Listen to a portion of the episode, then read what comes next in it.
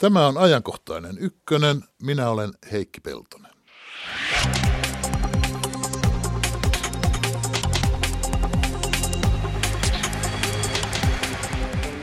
Tänään kiirastorstaina puhumme vakavista asioista, ajankohtaisista iäisyysasioista, uskosta, uskonnosta, kuolemastakin. Kiirastorstain vieraan tapaamme hetken kuluttua. Puolen tunnin päästä kysymme sitten, kenellä oikein saa olla ydinaseita ja kenellä ei, ja miksi, kuka sen päättää. Kiista Iranin ydinohjelmasta on tietenkin lähtökohtana. Miksi juuri Iranilla ei pidä olla ydinaseita, kun sen naapureilla on ja sen vihollisilla on? Radio yhden lähetysikkuna on tavan mukaan auki.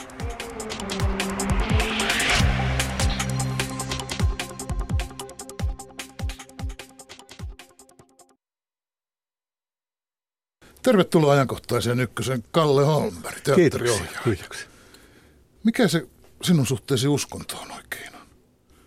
Oletko, se, oletko uskossa tai uskovainen? Mä yritän olla näiden sanojen kanssa tarkkana, että vaan käytä mitään virheellistä termiä. Tota, pitää erottaa uskonto ja usko. Mm-hmm. Eli tota, mä en ole mikään uskonnon asiantuntija mihinkään, enkä mä tietenkään uskonkaan asiantuntija, mutta mä ymmärrän uskon.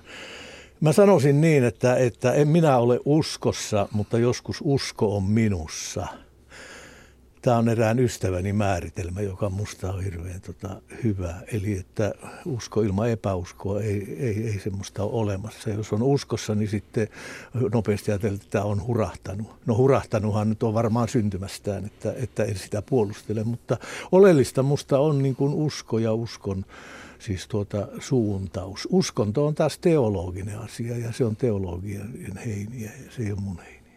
Sä puhut uskosta, mutta et uskonnosta. Niin, mieluummin. Koska mä en ole, siis uskonnosta, uskonnosta voi puhua viisaammat, jotka, jotka sitä teologiaa ymmärtävät. Mutta uskosta meistä kuka tahansa. No us, siis uskoa joko on tai ei ole on. Uskoon liittyy kyllä tämä epäusko ja tämä, että, että uskon mahdollisuus on minussa. Sen, sen, sen tota, mä oon tiedostanut ja, ja yritän sitä kautta suunnistaa. Usko ei siis ole sokea. No voihan se, voihan se olla sokea. Siis tietysti se, se, se riippuu ihan henkilöstä, että, että on enemmän, voisiko näin banaalisti niin kuin siis sanoa, että, että hapen tarve kasvaa vanhetessaan ja, mä, tuota, ja se on niin kuin hengittämiseen liittyvä asia. Se on teon verbi ja uskokin on niin kuin tuota happi oppi. Että sit pitää niin kuin suunnata äh, sen, sen uskon kanssa ja äh, ainakin aukoa sitten ikkunoita, jos rupeaa siis tota happi loppumaan, eli usko loppumaan. Sinä olet Kalle Holmberg ortodoksis. Mikä sinut ortodoksisuuteen ohjasi? Dostojevski. On monta, monta tuota saattajaa, että on vaikea eh, ehkä äh, tuota, nimetä, mutta kun nyt Dostojevski mainitsit, niin... Kars... No se oli minun ehdotukseni, kun jo, jotenkin se tuntui. Se ei ole, se ei ole mitenkään huono. Töitteni osalta 80-luvun alussa olin näyttelijäryhmän kanssa tekemässä Dostojevskin romaaneista tuota esitystä. Ja, ja tuota, samaan aikaan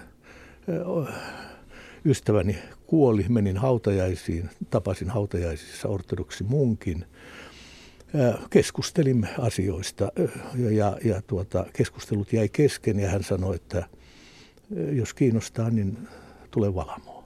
Jatketaan keskusteluja siellä. Mä menin pääsiäisenä 83, siis 1983, tuota, vaimoni kanssa Valamoon ja sillä matkalla mä tavallaan niin kuin olen.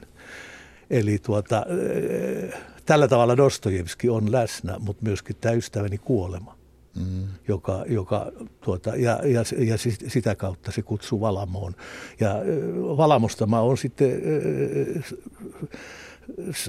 saanut niin kuin sisältöä ja, ja tuota, tavallaan eväitä tälle matkalle sillä tavalla, että olen jotenkin ainakin pyrkinyt jäsentämään päälausetta, siis tätä uskon päälausetta. Mm. No sanoisitko, että sattumaa vai johdatusta? Nämä on sanoja, että sitä on vaikea. Mä vain, en, vain en, sanoilla en, me joo, voimme yrittää Joo, kyllä mä ymmärrän sen kyllä, että tuota, eh, ehkä lähituntumalta, silloin kun sitä asiaa ei ymmärtänyt, silloin kun tuota, tämä sattui, niin se voi tuntua sattumavaraiselta. Että, että, mutta nyt kun sitä katsoo yli 30 vuotta taaksepäin, niin kyllä mä näen siinä kohtalon. Mm-hmm. Että se on niin kohtalo tajuisuus, joka on niin tapahtunut ihmisessä hitaasti, hitaasti. Ja sitten sen kohtalon kautta, niin tuota, ehkä siinä on ollut sattumaakin mukana, mutta ei ne sulje toisiaan. Mutta tuota, eh, jos se olisi ollut sattuma, niin mä en olisi tässä juttelemassa sun kanssa. Selvä. No Kalle Holmberg, näin ulkoapäin katsottuna ortodoksisessa kirkossa on kaksi kovasti erinäköistä puolta. Toisaalta ovat tämmöiset kullatut sipulikupolit ja tämmöinen loisto ja sitten näyttävät rituaalit, jonkunlainen teatterikin. Ja toisaalta sitten kylmät kammiot ja niukkuus, vaatimattomuus, paasto, hiljaisuus. Jäsennänkö minä tämän ulkopuolisena oikein? Ovatko nämä molemmat piirteet Kyllä se, samaan aikaan? Tuota, sehän on tuo kuvaus, minkä sä kuvaat. Voihan sen noinkin tuota kuvata. Ja, ja se tuota, mutta miten mä itse siihen niin kuin tuota, äh, sijoitun, niin... Minä ajattelin kysyä, kumpi sinuun vetosi, jos ensin hyväksytään tämä jäsennys, että molempia on loistoa no, ja askeettisuutta? Kyllä se ortodoksinen sisältö. Ja sisältö on kyllä sitten sellainen juttu, että meillä ei oikein tässä aikaa ruveta sitä niin kuin, tuota, purkamaan. Mutta ehkä se on siis niin kuin, voisiko sanoa näin, että ymmärtää, että sä et ole yksin tässä maailmassa, vaan on myöskin niin kuin toisia ja niin kuin suurin on rakkaus. Tästä niin kuin, no, tuota, lähdetään liikkeelle ja sen eteen täytyy sitten niin kuin lähteä tekemään jotain. Eli jos se uskon kipinä syttyy, niin tuota, ettei se sammus, niin, niin tuota, se tarvitsee sytykkeitä ja, ja, ja tässä mielessä niin, ortodoksiassa mu, muhun vetoaa siis kyllä kirkolliset palvelut. On ne sitten Valamossa tai täällä Uspenskin katedraalissa tai maailmalla, missä ne on. Ne on siis toi, to, toimintoja, eli, eli siinä on rukous oleellinen. Et jos mm. ajatellaan, että, että että ihminen ei vaan nyt metafyysisesti mietiskele uskon ja uskonnon asioita, vaan lähtee tekemään jota, jota, jotakin. Lyhyin rukous on ehkä ristinmerkki. Se on motorinen toiminta. Mm-hmm. Sitä voi, ja, ja jos sen saa siis niin kuin tuota hallintaa, niin se on vähän niin kuin sen hengityksen kanssa, että sitä happea ö, lähtee tulemaan. Tämä on musta se ydin, joka, no on mua hyvin hitaasti ruvennut puhu, puhumaan ja antamaan uutta sisältöä. Sitten mikä liittyy kauneuteen, on ne sitten kupoleita tai on ne, on ne kirkot, ortodokset kirkot ovat, ovat kauniita sisältää ja on toinen toistaan kauniimpia. Siellä tulee niin monta sisältömaailmaa, ikonit, ikonien niin kuin tuota salaisuus. Mitä ne kertoo ne ikonit? Ne on pelkkiä kuvia. Ne on ehkä antennia taivaaseen ja niissä on jokaisessa oma tarinansa. Se on pitkä, pitkä, pitkä juttu, mutta että, että silloin se on estetiikkaa myöskin erässä mielessä, rakkaus kauneuteen. Meillä on kirjallisuutta, josta yksi peruskirja, kirja, sarja, niitä on vi, viisi, tuota, ne on käännetty suomeksi, on nimeltään Filokalia. Se on rakkaus kauneuteen. Eli t- t- ne ei sulje toisiaan pois, mutta sitten on myöskin asketismi ihan siinä mielessä, että on paastoajat ja on kilvottelu ja näin edelleen. Eli sopii vähän kurittaa itseään, kun on niin tässä... niin kuriton ollut. Mua hirveän paljon tuota, tää, en tiedä onko vertaus nyt niin kuin hyvä, mutta tuota, teatteri-ihmisenä 50 vuoden aikana – rupesi yhä enemmän niin kuin matkan varrella kiinnostamaan tyhjä tilaa.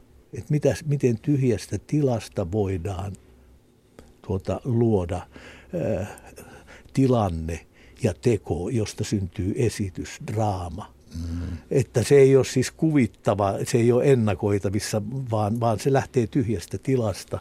Ja tämähän nyt ei ole mitään minun ominta ajatusta. Peter Brook ja monet viisaat on kirjoittaneet tästä kirjoja ja näin edelleen. Mutta että, että ehkä siinä on joku semmoinen nivel, että olen sitten tuota, kun teatterista olen mennyt luostariin, niin olen huomannut sukulaisuutta siis just sen kanssa, että se rikkaus syntyy jostakin. Jos lähdetään siitä, että alussa oli tilaa, Raamattuhan mm. alkaa, alussa Jumala loi taivaan ja maan mm. ja sitten valkeus ja näin edelleen. Sanotaan myöskin, että alussa oli sana Johanneksen evankeliumissa. Kukin voi valita, mutta mä oon tullut teatterista ortodoksia luostarin kautta ehkä tähän tilaan tuota, vaikutuksen alaisena. Eli, eli siirtymää teatterilavasta siis kirkkoon tai munkkikammioon. Minä en ole siis munkki, mm, mutta tuota, mm. tuota luostariin, jossa näin munkkien kilvottelevan. No jos ajatellaan hiljaista viikkoa, vai puhuvatko ortodokset mieluummin suuresta viikosta? Joo, se on meille suuri viikko, mutta samahan se nyt on, Sama mitä, mitä, mitä, mitä Se, jota tässä nyt elämä. Mm. Tätä sen aikaa joka tapauksessa. Niin miten on Kalle Holmberg samaistutko sinä sen rytmiin? Tarkoitan, että paastoat, kun on paaston aika, suret pitkänä perjantaina ja riemuitset pääsiäisenä. Tota, kyllä Kuljetatko mä, sinä itseäsi siinä rytmissä? kyllä mä tota pyrin, mutta nyt pitää ensimmäiseksi sanoa, että mä oon kyllä suuri syntinen, joka tota on, on yhtä epäpätevä ortodoksissa paastossa kuin, kuin, kuin missä muussa hyvänsä. Että, että,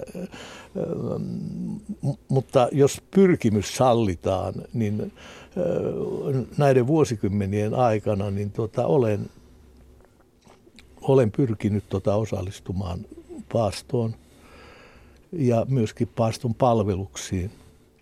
Et tota, sehän on niin, tämä koko paaston aika siis siitä sovintosunnuntaista, joka, joka on siis laskiais sunnuntai, siitä laskeudutaan niin kuin paastoon. Et sitä e-, ennen on jo kolme viikkoa valmistautumista, mutta se paastoon laskeutuminen on tavattoman kaunis, koska silloin palvelu on, on jossa tuota, tuota, papisto pyytää seurakunnalta anteeksi ja seurakunta pyytää toisilta anteeksi. Se on ihan yksinkertainen, että anna minulle anteeksi, anna sinäkin minulle anteeksi. Jumala antaa meille anteeksi.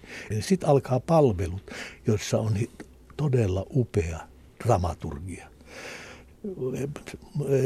Ja ne jatkuu ihan sitten sinne pääsiäisyön palvelukseen, joka, joka loppuu silloin yöllä. Kristus nousi kuolleista kuolemalla, kuoleman voitti. Siis tämä suunnaton paradoksi, ylösnousemuksen paradoksi. Koko tänä aikana on siis niin kuin joukottain palveluja, että enhän, en minä tiedä, on varmaan ihmisiä, jotka jaksavat käydä niissä kaikissa ja tuota, totta kai papiston munkit ja näin edelleen. Mutta yhä enemmän vuosien aikana on huomannut, että miten hieno, syvä, alkuperäinen dramaturgia niissä on. Että tota, noin teatteri-ihmisenä mä ihailen ihan siitä, että on menty niin kuin pohjamutiin asti että voidaanko se niin ymmärtää, että anteeksi annosta seuraa katumus ja katumuksesta seuraa siis tota, tota, toimitukset, palvelut. Et esimerkiksi tuota, maihin meno on hyvä, että ihminen tota, laskeutuu polvilleen. Mm-hmm. Oletko sinä, Kalle Holmberg, teatteriohjaajana tehnyt jotain sellaista, että voisi kutsua uskonnolliseksi taiteeksi?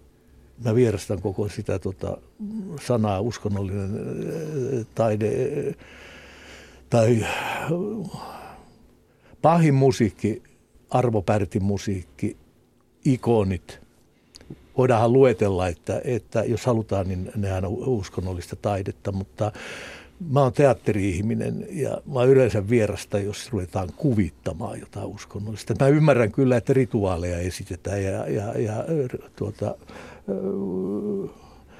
Via Cruisista ja, ja, ja, ja ristisaattoa tai jotain, että mikä minä niitä olen kieltämään. Että kyllä niitä voidaan esittää, mutta noin taiteilijana mä liityn sillä tavalla Dostojevskilaisiin, että, että siihen, se on draama.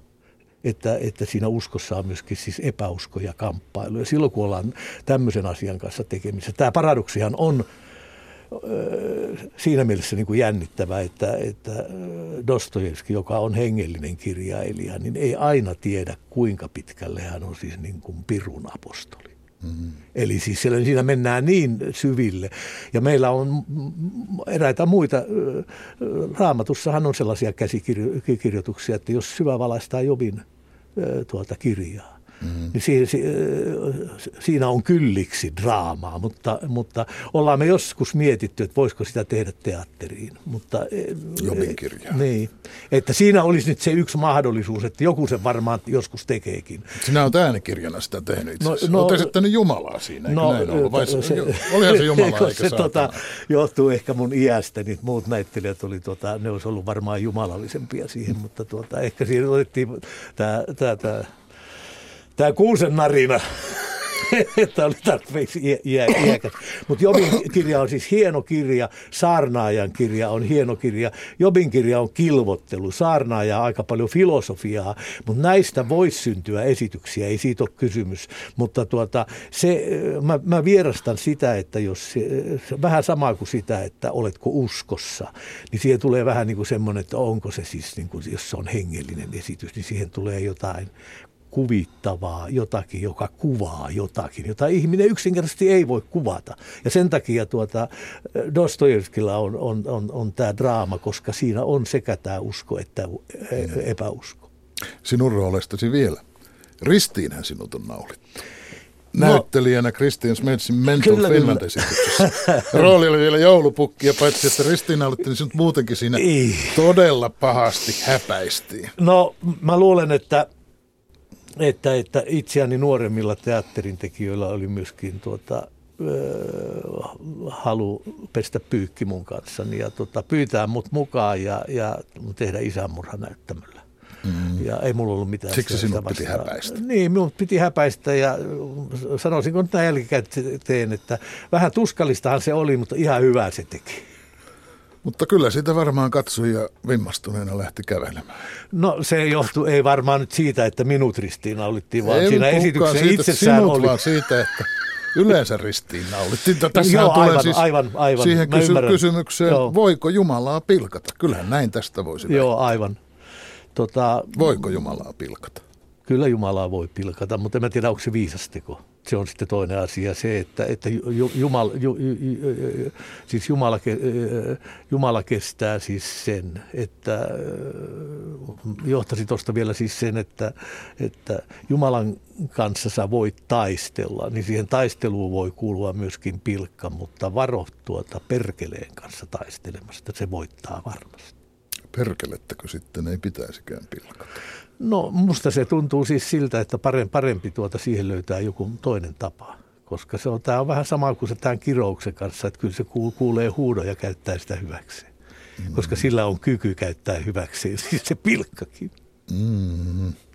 Sinulla on Kalle Holmberg kokemusta henkilökohtaista suuresta surusta, kun vaimosi kuoli viime kesänä ja te olitte olleet yhdessä tavattoman pitkän ajan, ettäkö olleetkin hyvä, ettei 50 vuotta. Yli 50 vuotta. Yli 50. Me kerettiin viettää 50-vuotispäivä hänen sairautensa aikana. Jäikö jäljelle tyhjyys? Jäi. Mä kaipaan Ritvaa hir- hirveän paljon ja se on nyt mun kohtaloni. Olisin toivonut, että minä olisin päässyt ensin pois, mutta eihän siinä nyt ei siitä on nyt kysymys minun toiveesta, vaan Ritva sairastui. Hän oli mua viisi vuotta nuorempi, elämänhaluinen, tarrautui todella kovasti elämää, olisi halunnut elää. No, mäkin, kyllä mä kai haluan elää, mutta tota, joskus tuntuu siltä, että olen elämästä kyllä, kylläni saa, saanut mone, monessa asiassa. Että mutta tämä on niin äär, äär, äärimmäisen syvä ja vaikea asia, että, että sanallisesti sitä vaikea niin purkaa muuten kuin se, että toisethan toivoo, että lähtisi jalois, ja, jaloiltaan tuosta vaan ilman mitään hälytyksiä. Ritvallahan se kesti puolitoista vuotta tai taisteli syöpää vastaan ja, ja, ja tuota, näin jälkikäteen mä koen, että se oli meidän suhteessa viimeinen jatkokoulutus. Hmm. Jatkokoulutus ihmissuhteessa, koska tuota, jos taas mennään tähän teatterikieleen, niin tilanne tulee uusiksi. Että mm. nyt, nyt sun täytyy miettiä, mitä tässä tapahtuu. Ja siinä lähtee tapahtumaan ihan jotain muuta, mitä sä oot tuota, odottanut. Mm. Ja sa- samalla si- siinä niin kuin valaistaa, läpi valaistaa vielä ne 50 vuotta, mitkä olet elänyt yhdessä. Ja kyllä siinä on paljon kärsimystä, kyllä siinä on kaikkea tämmöistä, mutta nyt kun aikaa on kulunut, kohta yhdeksän kuukautta – voi tuntua vähän hurskalta, mutta mä uskallan siitä huolimatta sanoa, että tuntee jotain kiitollisuutta, että sai tämän niin sanotun saattoajan ja tämän niin kuin tarkistuskulman, koska tota, se yksinkertaisesti rikasti sen elämän kokonaisuuden. Mm-hmm. Mulle se jätti kaipauksen, suunnattoman kaipauksen. Mä itse tunnen yhteisessä kodissa, joka oli pitkälle siis niin kuin Ritvan tekemä koti. Mä sanoinkin, että se on Ritvan lavastama. Että musta tuntuu, että siellä istuu edelleenkin yksinäinen ohjaaja vaimonsa lavastuksessa ilman käsikirjoitusta. Mutta that's it. Mm. Sellaista on elämä. Eikö uskonnossa ja uskomisessa kuitenkin pohjimmiltaan kyse kuoleman pelon voittamisesta? Kyllä se hirveän paljon sitä on, ja, tota, mutta mitkä on ne voiton merkit ja, ja milloin sä tajuat voittaneesta tai hävinneestä. Siinä on niin sata asiaa, että kuolema on kova paikka. Se tota, teatteri-ihmiselle se on terveellinen asia siinä mielessä, että kuolemiahan on näyttämö täynnä. Mm. Ja ohjaajana sä vielä pystyt aika paljon siis niin kuin lopettelemaan niitä näytelmiä niin kuin oman mielessä mukaan, jopa tappamaan ihmisiä ja, ja määrittelemään, että kuka lähtee näyttämältä pois ja näin edelleen. Mm. Nyt sä oot avuton sen asian eteen, koska tuota, tässä on jo suurimmista asioista kysymys. Mutta periaatteessa kuitenkin samoista, että joskus täältä on lähdetty. Ei tämä voi ikuisesti tämä näytelmä kestää. Ja sitten, että käsikädessä lähteminen on hyvin harvinaista. Mm-hmm. Sitäkin on tehty, mutta että ei sen tullut koskaan mieleenkään, että, että no niin. Et, et sillä tavalla eh, toinen lähtee, toinen jää. Ja tota, mm, mähän elän jonkun asteen epilogia nyt sitten. Niin kuin tuota, ja olen toispuoleinen. Mä ymmärrän, että, että, että kaikki se, mikä liittyy siihen elämään, jossa pystyy jakamaan sitä elämää keskenään. Jos mentiin teatteriin katsomaan esitystä, tultiin pois sieltä, niin tuota, vuosikymmenien aikana,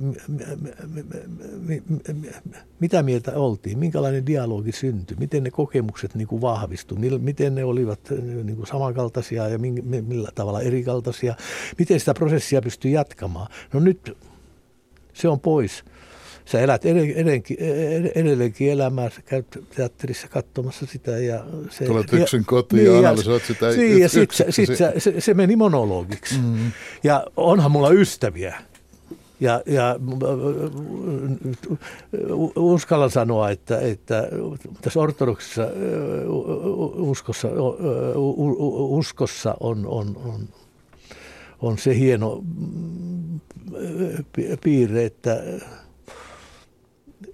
kuolema on kuolema, mutta siihen liittyy siis ylösnousemuksen tuota, salaisuus, mm. arvoitus, mahdollisuus. Sitä, mitä me emme pysty purkamaan, mutta se, että mahdollisesti on olemassa joku toinen taso. Pitääkö kuolemaan suhtautua vapahtajana tai vapauttajana? No e- ennemmin tai myöhemmin se vapauttaa ainakin tästä tota, näytelmästä. Niin, sen se tekee, että se poistaa e- sen eli, roolin. Eli, eli tuota, sehän onko jokaisen... se vapahdus? No toisaalta jos ajattelee, että se kestäisi ikuisesti, olisi se hirveetä. Hmm. Näytelmä, joka kestää eikä lopu koskaan. Eikö se iankaikkinen elämä siellä toisella puolella sitten ole? Se on toinen elämä. Se on, näyt, se on se, näytelmä, joka voi kestää. Se, se, joo, ja se, se on onneksi asia, jo, jo, jo, jota, johon meillä ei ole todistus tuota materiaalia. Mm. Jos ihminen pääsisi todistelemaan vielä sitä, niin hulluksihan me tultaisiin. Mä, mä uskon, että tuota Jumalan olemassaolo on sen, senkin takia niin kuin, mahdollinen, että ei meille ole ilmoitettu meidän kuolemamme aikaa. Ei mm. kenellekään. Ennakoida voidaan. Vo, tai, ja ja, ja tuota, se tekee jotenkin tämä elämän siis elämisen arvoiseksi. Että meidän pitää olla tarkkana. Boris Pasternak on jossain aforismissa sanonut niin, että haudan takaista arvoitusta onko en tiedä. Syksyn hiljaisuuden tavoin elämä on tarkkuutta. Niin siihen liittyy niin kuin siis se, että sitä haudan takaista arvoitusta ei kukaan voi ratkaista. Mutta me aloitettiin tämä puhe uskosta ja mm. siihen ehkä liittyy toivokin ja joku mahdollisuus ja se, että on olemassa joku itseä korkeampi voima. Mm. Ja se mahdollistaa niin kuin siis sen, että jos mä oon tarkkana niin mä voin toivoa ja mä voin uskoa. Ja, ja nämä on ehkä nyt, kun ortodoksiasta on puhuttu, niin ehkä sen ortodoksisen siis tuota, ö, uskon olemuksen eräitä tärkeimpiä asioita, jotka just toteutuu tämän pääsiäisen suuren viikon tai koko paaston ajan ja, ja, ja sitten ylösnousemuksen riemujuhlassa kun kuolemansa hetkeä ei kukaan voi tietää, niin mitä mieltä olet armokuolemasta, eutanasiasta? Se on vaikea asia. Siis, olen sitä pohtinut hirveän pitkälle siis sitä me, meillä ollaan pitkällä siis tuota, tätä asiaa äh, pohdittu esimerkiksi terhokodissa, jossa Ritva oli tuota hoidettavana mm. ja sai äh, lääkitystä kipuihinsa. Äh, musta, musta siellä on erinomainen asiantuntemus ja, ja, ja siellä annetaan kipulääkettä niin, että ihmisen ei tarvitse kärsiä. Mutta tämä eutanasian syvin kysymys on hankala. Minä en oikein pysty siis sanomaan siihen lopullista kantaansa. Mä pelkään siis sitä, että jos siitä tulee siis ihmisten siis niin kuin mahdollisuus ruveta vetämään töpseleitä seinässä, niin se ihminen ei ole kehittynyt niin pitkälle. Että ne pahat voimat, jotka tänä päivänäkin No, Tämä on äärimmäisen vaikea, koska mä en, en, en, en haluaisi olla mikään tota, en, en, ennustaja, enkä, enkä, enkä Mä haluan, että ihmiset sais hyvän ja pitkän elämän, mutta se, että jos ihminen pääsee päättämään siis siitä, niin tuota, tällä hetkellä ihmiskunta ei ole kypsä ehkä siis siihen, että, että, että eutanasia toteuttaisi. Siihen tulee niin monta siis semmoista tuota, kohtaa. Mutta se, että kivuton kuolema, se on mahdollista mm. ja sitä toteutetaan jo. Mm.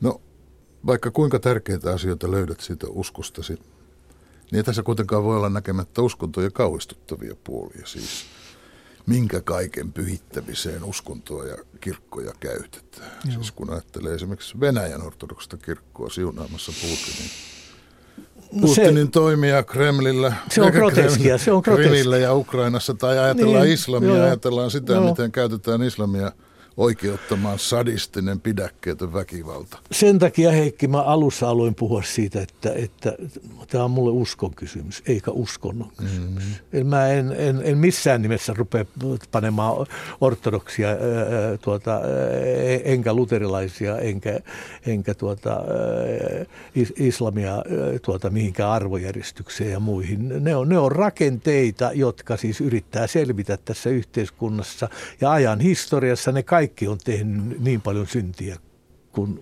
nyt, mitkä äh, tuota, äh,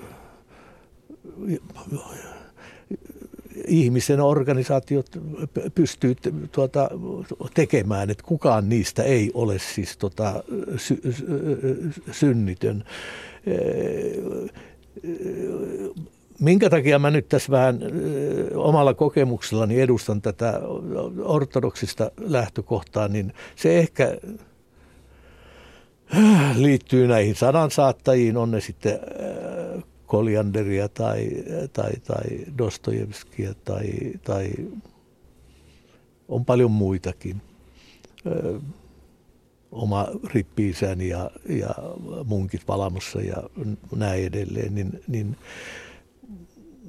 se johtuu ehkä siis siitä, että, että se on kaikista lähimpänä sitä, mistä tuo alkukirkko lähti liikkeelle, apostolinen, liike valtiot on sitten valtioita. Onneksi me nyt tässä tapauksessa kuulutaan esimerkiksi Konstantinopolin patriarkaattiin, että, että, ettei me raukat jouduta olemaan sitten turhassa solidaarisia tuota Venäjän kirkolle, mutta tuota, Venäjän kirkko taistelee omaa taistelua. Mm.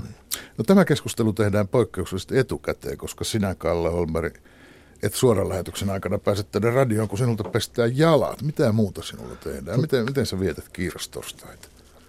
Mä vähän korjaan, että ei multa pestä jalat. Mutta Sinä tuota, köpeset jalat. Ei, ei, mutta, mutta tota,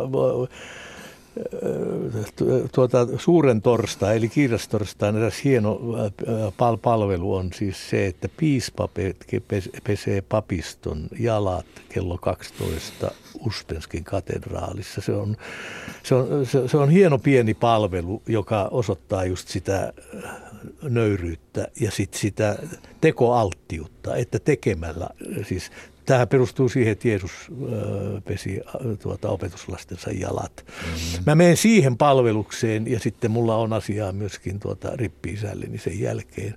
Et sen takia mä en ole suorassa lähetyksessä.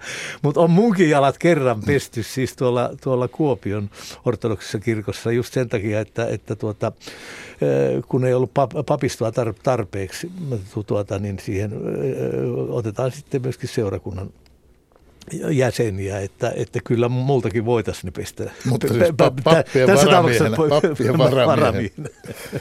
Kiitos Kalle Holmberg, hyvää pääsiäistä. Tai mm, sano sinä joku parempi sana, kun tämä hyvä on niin lattia. Sano joku adjektiivi. Mitä pääsiäistä pitäisi toivottaa? Iloista pääsiä. Iloista. Mm. Ajattelit jotain armorikasta tai jotain hienoa. Iloista pääsiäistä.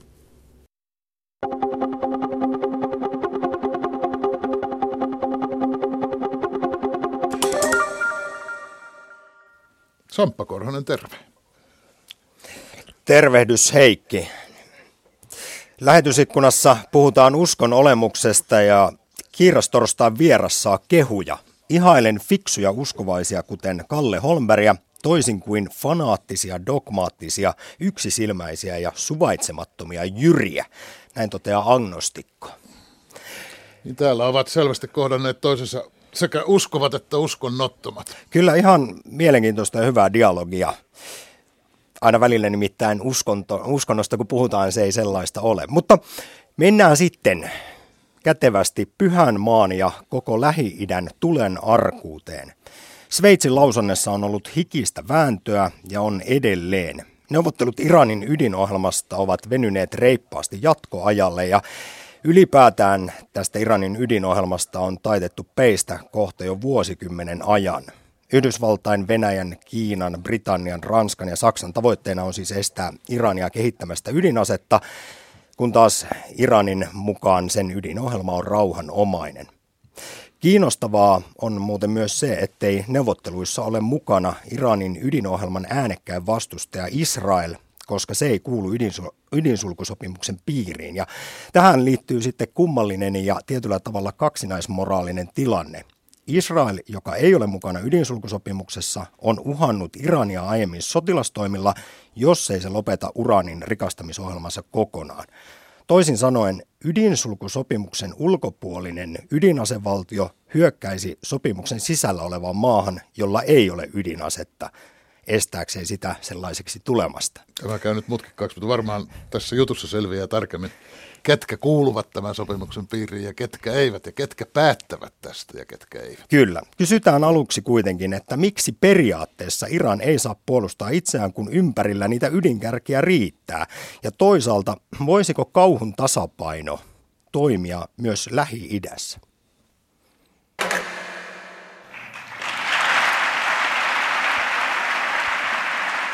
Iran's regime poses a grave threat not only to Israel, but also to the peace of the entire world.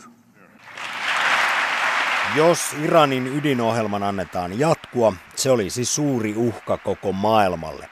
Näin varoitti Israelin pääministeri Benjamin Netanyahu Yhdysvaltain kongressissa maaliskuun alussa. Kiista Iranin ydinohjelmasta on jatkunut vuosikausia. Maalle ei haluta ydinasetta, se on selvä. Mutta koska Iranin lähialueilla lymyilee ydinkärkiä niin Yhdysvalloilta, Israelilta, Intialta kuin Pakistaniltakin, voidaan toisaalta kysyä periaatteellisella tasolla, miksi yhdellä saa olla, mutta toisella ei. Mikä on siis muiden maiden esimerkiksi moraalinen oikeus kieltää itsenäiseltä valtiolta ydinase, varsinkin kun itsellä sellaisia on? Periaatteessa tällaista oikeutta ei olekaan toteaa rauhantutkija Tarja Kruunberg Tukholman kansainvälisestä rauhantutkimusinstituutista Sipristä. On erittäin tärkeää katsoa, että minkä takia joillakin mailla olisi oikeutus pitää ydinaseita ja minkä takia kaikilla ei. Ja siinä mielessä niin, niin länsimailla ei mielestäni ole erityistä moraalista oikeutta. Mutta on tehty sopimus, jota kutsutaan ydinsulkusopimukseksi, jossa on sovittu, että jäsenmaat, paitsi ne viisi, joilla on oikeus pitää ydinaseita, jotka on Kiina, Venäjä, Britannia, Ranska ja USA, niin muut maat eivät hanki ydinaseita.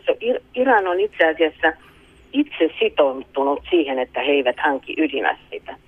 Ja se, mikä on länsimaiden oikeutus nyt sitten tarkistella Iranin ydinohjelmaa, on, on se, että tässä sopimuksessa sovitaan, että rauhanomaista ydinteknologiaa voi kehittää ja käyttää, mutta ei aseellista, paitsi siis nämä viisi. Iran kuuluu siis ydinsulkusopimuksen piiriin, mutta jos ei kuuluisi, niin kenelläkään ei olisi oikeutta estää sitä hankkimasta ydinasetta. Näin on käynyt aikanaan esimerkiksi Intian, Pakistanin ja Pohjois-Korean kanssa. Mutta mitä sitten tapahtuisi, jos Iran sen ydinaseen saisi? Uhkakuvia maalaillaan aina, joten otetaan ensin positiivinen näkökulma. Kauhun tasapaino on nimittäin toiminut läpi atomiajan. Kun perivihollisilla on ydinaseita, niin kumpikaan ei uskalla hyökätä. Voisiko siis näin ollen Iranin ydinpommi jopa vakauttaa lähi -Itää? Rauhantutkija Tarja Kruunberg kertoo, että tällaisia arvioita on esitetty jopa Yhdysvalloista asti, mutta valitettavasti kauhun tasapaino ei toimi Lähi-idässä. Tietyt tutkijat, hyvin ansioituneet, ovat esittäneet juuri sitä, että, että ei kannata olla huolissaan siitä, jos Iranilla on ydinase, koska silloin tulee tämmöinen kauhun tasapaino. Mutta siinä on yksi sellainen tekijä, joka erottaa lähi tilanteen tällä hetkellä kylmän sodan tilanteesta. Kylmän sota oli eräänlainen stabiili tila, jossa tavallaan aseet sitten vakautti, mutta e, lähi on jatkuvassa murroksessa, jatkuvia aseellisia konflikteja, niin, niin siinä ei voi mielestäni olettaa, että ollaan semmoisessa stabiilissa tilanteessa, jossa, jossa kauhun tasapaino estää ydinaseiden käytön. Ja ehkä se, mistä kannattaa todella olla huolissaan, on se, että jos ydinaseet leviävät eh, lähi jossa ensinnäkin on diktatuureja, jossa eh, on aseellisia konflikteja paljon, jossa esimerkiksi ihan vahinkolaukaisu voi tapahtua. Et siinä mielessä niin, niin en pitäisi hyvänä sitä, että lähi yritetään kehittää tämmöistä ydinasetasapainoa. Niin yksi Iranin ydinasetta vastustava argumentti on se, että jos Iran sellaisen saa, niin lähimaat, esimerkiksi Saudi-Arabia ja Egypti, seuraisivat hyvin nopeasti perässä. Onko tämä ihan realistinen uhkakuva? Se on ihan realistinen uhkakuva ja se on realistinen uhkakuva sekä siinä tapauksessa, että Iran, Iranin kanssa tehdään sopimus, jolloin Saudi-Arabia esimerkiksi on sanonut, että hekin haluavat kaiken sen, mitä sopimuksissa annetaan Iranille. Ja he ovat jo kehittämässä myös ydinvoimaa, joka periaatteessa voi siis johtaa sitten myös ydinaseosaamiseen. Ja toinen tilanne on sitten se, että jos ei sopimusta tule, niin siinäkin on riski, että jos Iran sitten päättää, että he irrottautuvat tästä ydinsolkusopimuksesta ja kehittävät ydinaseen, niin siinäkin tapauksessa ydinaseet leviää lähi No toinen Iranin ydinohjelmaa ja ydinaseita vastustava argumentti on se, jonka esimerkiksi tuoreeltaan Israelin pääministeri Benjamin Netanyahu totesi ja varoitti kovasanaisesti, että ydinohjelmasopimus yhdistettynä Iranin alueelliseen valta-asemaan saattaisi antaa Iranille mahdollisuuden koko Lähi-idän valloittamiseen. Eli tämän kauhun tasapainon sijaan kyse olisi suurin piirtein maailmanlopun alkusoitosta tai ainakin Israelin olemassaolosta ja tuhosta. Pääministeri Netanyahu on esittänyt, että Iranin mahdollinen ydinohjelma on, on tämmöinen eksistentiaalinen uhka Israelille. Mutta Israelin oman tiedustelupalvelun entiset päälliköt ovat todenneet, että näin ei ole. Ja, ja olen heidän kanssaan samaa mieltä, koska jos Iranilla, jos oletetaan, että Iran hankkisi ydinaseen ja yrittäisi sitä käyttää, niin Israelilla on erittäin suuri ydinase, ydinvoima ja USAn ydinaseet ovat myös lähi Että minkäännäköistä tällaista eksistentiaalisen tuhon pelkoa ei ole. Tämä on erä, eräänlaista propagandaa ja Netanyahu on hyvin taitavasti käyttänyt sitä ja yrittänyt saada eh, maailman kokemaan, että Iranin mahdollinen ydinase tai sen, tai sen ydinohjelma on uhka maailman rauhalle, mitä se todellakaan ei ole. Ja tämän kansainvälisen atomienergia instituutin aikaisempi johtaja myös totesi, että on käsittämätöntä, että joku väittää, että tämmöinen pieni ydinas, uranin rikastaminen olisi uhka silloin, kun maailmassa on 20 000 ydinasetta ja, ja niistä osa on Israelissa.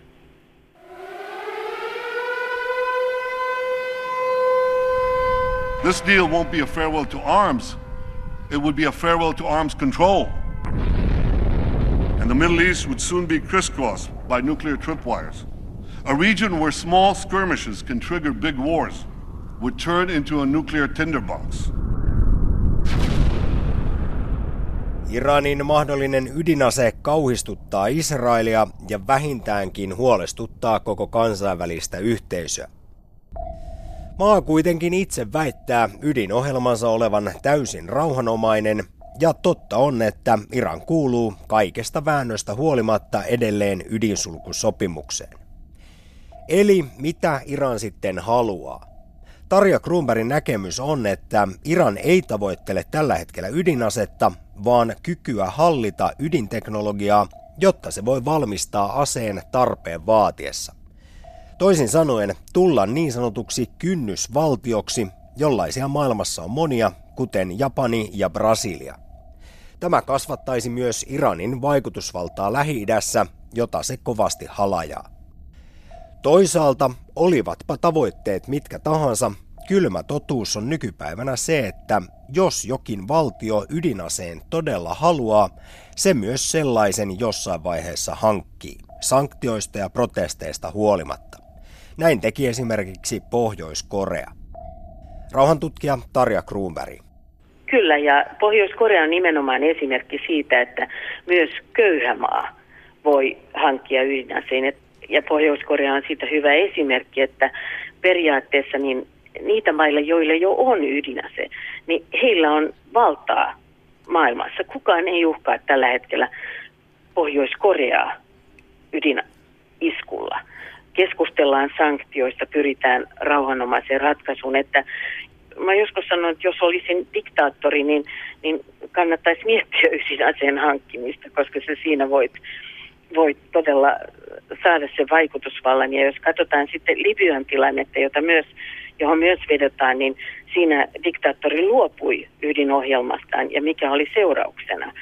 Niin, niin tässä on tilanne, joka on nimenomaan vaarallinen ja, ja, ja sen takia on tärkeää rajoittaa ydinteknologian leviämistä. Mutta tulevaisuudessa ollaan ehkä tilanteessa, jossa joudutaan käymään näitä neuvotteluja Iranin tavoin monien valtioiden kanssa. Ja siitä tulee omasta näkökulmastani täysin hallitsematon tilanne, että siinä mielessä tukisin YK pääjohtajaa, joka on esittänyt nimenomaan tämmöistä sopimusta siitä, että koko maailmassa luovutaan ydinaseesta. Se olisi tärkeää.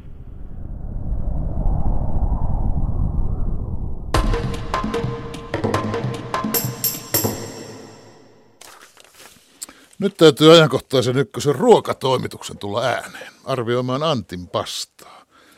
SDP-puheenjohtaja Antti Rinnehän julkaisi spagetti carbonara ohjeensa ja sai aikaan kuuman keskustelun siitä, miten tällainen kaloripommi suorastaan räjäyttää vatsat. 800 grammaa pekonia, saman verran juustoa, 6 desiä vispikermaa ynnä muuta. Huh ja äh. Huolellisella ruokareseptien keräjällä on Antin pasta tallessa jo ennestään. Neljä vuotta sitten STTK-lehdessä julkaistu. Ja kun näitä ohjeita vertaa, huomaa sen hämmästyttävän jutun, että neljä vuotta sitten Antti on keittänyt kaksi kertaa enemmän spagettia, mutta pannut sörsseliin puolet vähemmän pekonia, kermaa ja juustoa. Miksi Antti ammattiyhdistysjohtajana ollessaan on säästellyt toimihenkilöiden ruoansulatusta – mutta nyt päättänyt tukkia demarien verisuonet. Ei tähän muuta selitystä voi olla kuin, että Antti on kaupassa mokannut. Eihän tämän uuden reseptin vikana ole pekonin runsaus, vaan pastan vähäisyys. Ei ikinä riitä kymmenelle hengelle puoli kiloa spagettia. Antti on siis erehtynyt ostamaan liian vähän spagettia, eikä järpäisenä miehenä myönnä virhettä, vaan intää intä mistään, että näin se tehdään. Kuule nyt Antti, konsensusta kehiin. Tingi itsepäisyydestäsi ja myönnä, ettei pasta riitä. Takaisin kauppaa vaan. Olisi tässä Antin karbonaarissa muutenkin arvostelemista. Minä kun olen meinaan ennen ollut. Mutta kiinnitettäkö tässä nyt huomioon vain siihen fataaliin virheeseen, että Antti tekee munatonta karbonaaraa. Eihän siihen kermaa pidä lotrata, vaan munia, raakoja kananmunia. Pannaan vielä näin vaalien alla, että kotimaisia ja luomukanan munia. Ei semmoinen munaton karbonaara mitään aikuisen miehen ruokaa ole. Tämä lähetys aloitettiin puhumalla iäisistä ajankohtaisasioista teatteriohjaaja Kalle Holmbergin kanssa. Iranin ydinaseesta oli haastateltavana rauhantutkija Tarja Kruunberg Tukholman kansainvälisestä rauhantutkimusinstituutista Sipristä. Lähetyksen rakensivat kanssani Samppa Korhonen, Terhi Tammi ja Jouni-Pekka Uitto. Minä olen Heikki Peltonen.